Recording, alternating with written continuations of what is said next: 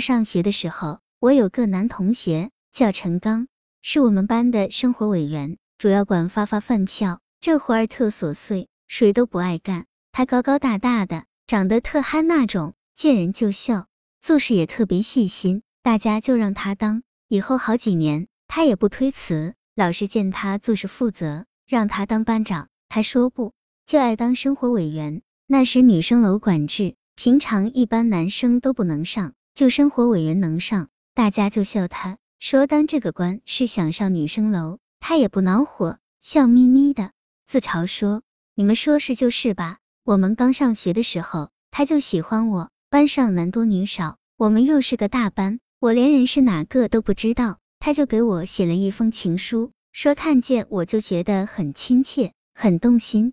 他一直觉得自己喜欢的女孩子就我这个样子，温柔懂事大方的。那是我第一次接到男生的情书，不知道该怎么办，只能先压到枕头下面，再去问同学陈刚是谁。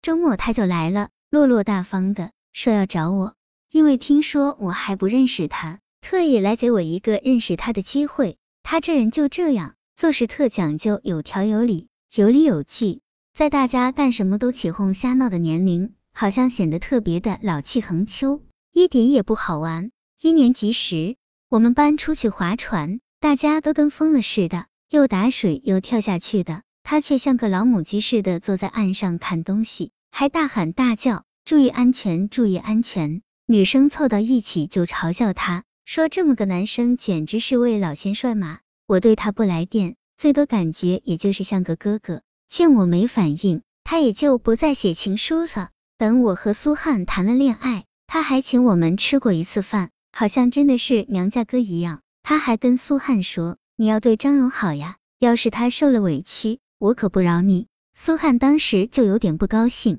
脸拉得老长，陈刚也就不说话了。等吃完饭，苏汉问我，他是你什么人啊？凭什么这么说话？我说他喜欢我，说的时候是有点女孩子的虚荣心的，想激起苏汉的醋意。没想到苏汉不吃这套，满不在乎的说，爱渣咋地吧，也有不少女孩子喜欢我呢。大学毕业，我先结婚，过了四五年，陈刚也结婚了。他的婚礼我带儿子去参加的，他找了个小我们好多岁的小姑娘，女孩子不太漂亮，但特会撒娇，看得出来陈刚是够惯他的。那时我的婚姻正处在非常疲惫的阶段，苏汉长不大似的，光顾着玩，孩子又小，人特别憔悴邋遢，好多同学一见我就大呼小叫的，说你怎么就成黄脸婆了。相比之下，陈刚倒是特别精神。我好像还没见过他那么精神呢，当然也是因为新郎官好好收拾了的。他也说我是不是太辛苦了？苏汉呢？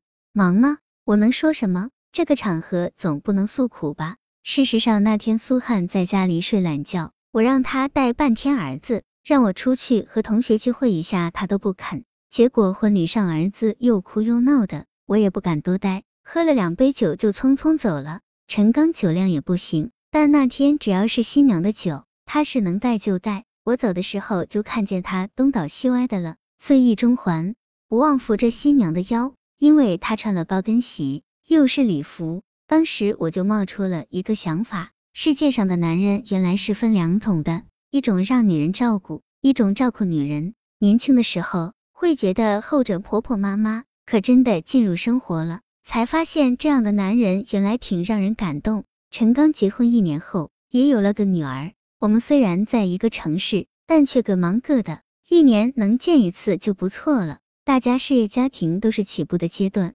时光匆匆，人也匆匆，日复一日，年复一年。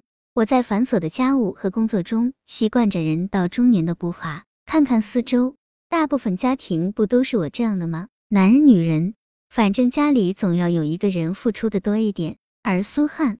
我也掌握了他的规律，只要我把家里大事小事弄好，他能做到饭来张口，衣来伸手，就会是个好脾气的丈夫和父亲。晚上依然常和朋友们出去喝酒吃饭，在家就看体育比赛。用他的话说，男人嘛，哪个不是这样？没去找小姐，就是无好先生了。